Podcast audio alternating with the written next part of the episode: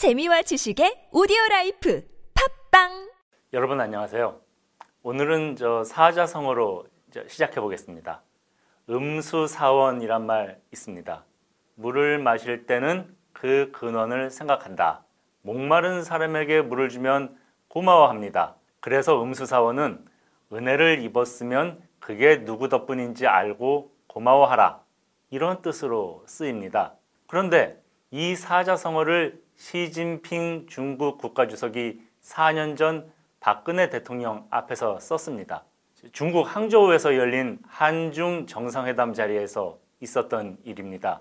항저우란 도시는 1932년부터 3년간 대한민국 임시정부가 머물렀던 곳입니다. 1932년에 윤봉기 의사가 일제를 향해 폭탄을 던진 훈커우 공원 의거를 일으키는 해입니다. 그 후에 임정이 일본에 쫓기며 몹시 핍박당했는데요. 중국이 그런 임정을 물심양면으로 도왔습니다. 말하자면 항저우는 우리 임정이 중국의 도움을 받았던 그런 역사가 어린 도시입니다.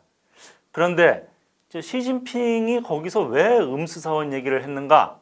당시 한국과 중국이 사드의 한반도 배치를 두고 날카로운 신경전을 벌이고 있었기 때문입니다. 임정이 그 당시에 중국 덕분에 목숨을 부지했는데 너희가 그 은혜도 모르고 사드를 배치하느냐 이렇게 질책한 겁니다. 어떻습니까? 언뜻 말이 좀 되는 것 같습니까?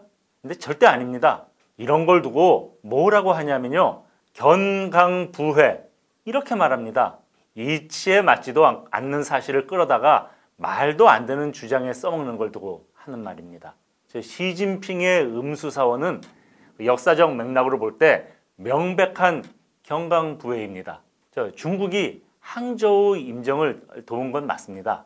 하지만 그때 우리를 도운 이는 장제스 국민당 정부였습니다. 이게 왜 중요하냐면요. 장제스와 마오쩌둥이 중국의 패권을 두고 경쟁했는데 장제스는 임정의 항일 독립운동을 도운 반면에 마오는 훗날 6.25 때 인민해방군을 참전시켜 대한민국을 지도에서 없애려 했던 장본인이기 때문입니다. 저 시진핑이 누굽니까? 중화인민공화국의 국가주석입니다.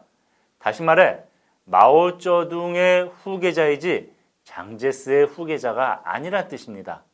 그러니까 시진핑은 남이 도와준 것을 가로채서 자기가 도운 척 한 겁니다. 그러니까 경강부회죠. 그래도 저는 중국이 자기들 국익을 위해 뭐 그럴 수도 있다고 봅니다. 근데 정말 어이없는 건 우리나라에도 지금의 중국이 대한민국을 도왔다고 주장하는 사람들이 있다는 사실입니다. 그런데 그게 이 땅의 집권 세력입니다. 문재인 대통령부터가 그렇습니다. 3년 전에 문재인 대통령이 중국에 가서 이렇게 말했습니다. 중국은 거대한 산봉우리이고 우리는 작은 나라다. 그러면서 중국 몽 따라가겠다고 했습니다. 그래서 중국이 좋다고 했습니까? 문 대통령 대접 잘 받았습니까? 오히려 혼밥만 하다가 돌아왔습니다. 수행 기자들은 폭행까지 당했습니다. 이거 한국 길들이기입니다. 중국의 목적은 대한민국을 옛날 조선처럼 자기들 발 아래 거느리는 겁니다. 그러려면 어떻게 해야겠습니까? 한미 동맹부터 허물어야겠죠. 그러니까 당시의 푸대접은 앞으로 너네 내 말 잘 잘 들으라 이런 엄포였던 겁니다. 남이 나를 괴롭힐 때 내가 할 수 있는 선택은 두 가지입니다. 하나는 맞서 싸우는 겁니다. 나머지 하나는 덜 맞기 위해서 고분고분 말을 잘 듣는 겁니다. 그런데 이렇게 말을 잘 들으면 상대는 더 때립니다. 역시 쟤는 맞아야 말을 잘 들어. 이러는 거죠. 요즘 우리가 딱 그 신세입니다. 저 중국이 고자세를 보일수록 중국의 아부하고 동조하는 발언이 국내에서 그래서 계속되고 있는 겁니다. 김원웅 광복회장이 이달 초에 중국 전승절 때 주한 중국 대사관에 축전을 보냈습니다. 거기에 이런 내용이 들어 있습니다. 한국과 중국은 항일 반파시즘 전쟁을 함께 치른 동지다. 한국과 중국이 동지랍니다. 이거 어림없는 소리입니다. 그때 중국의 동지는 조선 민주주의 인민공화국입니다. 이분 저 지난 8.15 경축, 경축식 때 이승만은 친일파와 결탁했고 안익태는 반민족 행위자다 이렇게 주장하더니 아주 국민 염장 지르는데 재미 붙인 것 같습니다. 아니 중국이 6.25 때 압록강 건너와서 대한민국 국민들 죽인 거 다 잊었습니까? 중국하고 손잡고 아예 대한민국을 지도에서 없애려 했던 거 기억 안 납니까? 이 양반은 항일만 하면 무조건 최고다. 이렇게 생각하는 것 같습니다. 그러지 않고서야 어떻게 일본에 맞서 싸웠다는 이유 하나만 갖고 중국을 동지라고 부릅니까? 게다가 대한민국의 뿌리인 대한민국 임시정부는 마오쩌둥하고 손을 잡은 적이 없습니다. 마오쩌둥과 손을 잡은 건 조선의용군입니다. 조선의용군이 마오쩌둥 밑에서 항일 투쟁을 한 것은 뭐 사실입니다. 그런데 일제 패망 후에 북한에 들어갔다가 6.25가 터지자 일본을 향해 겨눴던 총뿌리를 동족에게 겨눴습니다. 조선 의용군의 독립운동이라는 책이 있습니다. 그 책에 관련 내용이 들어 있습니다. 늘 하던 대로 책을 좀 읽어드리겠습니다. 전투 경험이 있는 조선 의용군 출신 부대가 입북하여 북한 인민군 전력을 3분의 1 이상 증강시켜 주었는데 이는 김일성으로 하여금 남친 전쟁 도발 결심과 전쟁 승리의 확신을 심어준 결정적 요인이 되었다고 한다. 1950년 6월 25일 아침 38선 남진보병 21개 연대 가운데 47%인 10개 연대가 위의 만주 조선인 부대였다고 한다.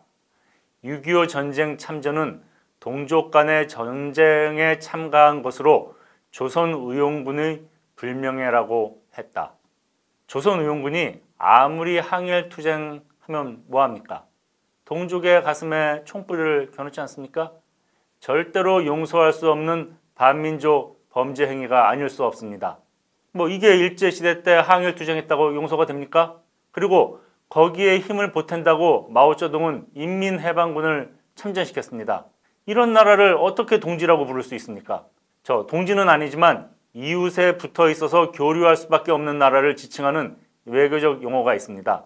바로 전략적 동반자 관계입니다. 한국과 중국은 그 선을 넘을 수가 없습니다. 그런데도 대한민국의 현 집권 세력은 중국과 동맹을 맺어서 안 될 이유가 뭐냐느니 대한민국은 동맹을 선택할 수 있다느니 이러면서 자꾸 미국과 관계를 청산하고 중국에 붙을 것처럼 이야기하고 있습니다. 중국에서 보면 어떻겠습니까?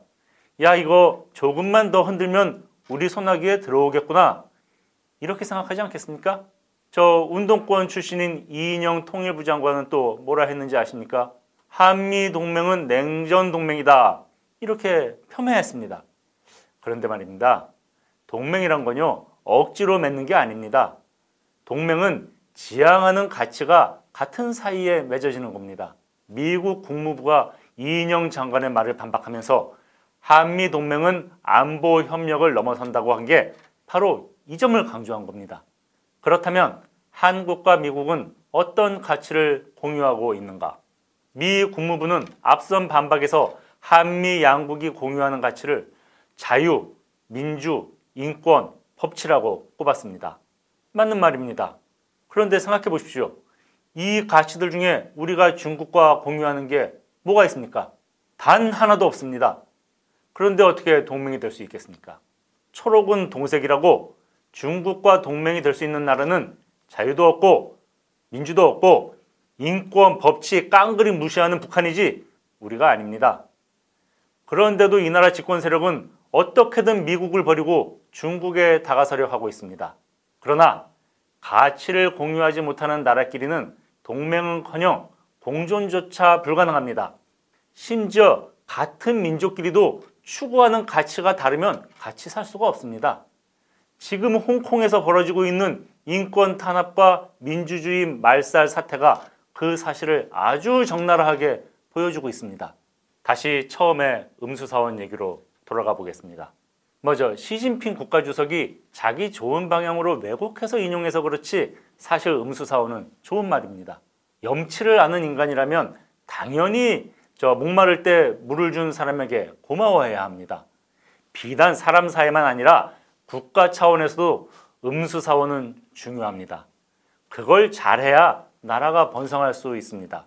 저 여러분은 대한민국이 지금 마시는 자유와 민주, 번영이란 물이 어디에서 흘러왔다고 생각하십니까? 중국입니까? 미국입니까? 그리고 우리 후손이 대대손손 그 물을 마시게 하려면 어느 나라를 향해 물길을 터야 한다고 생각하십니까? 생각하면 생각할수록 대한민국의 명운이 걸린 문제가 아닐 수 없습니다. 분명한 건 중국은 이 문제에 답을 줄 수 있는 나라가 아니라는 사실입니다.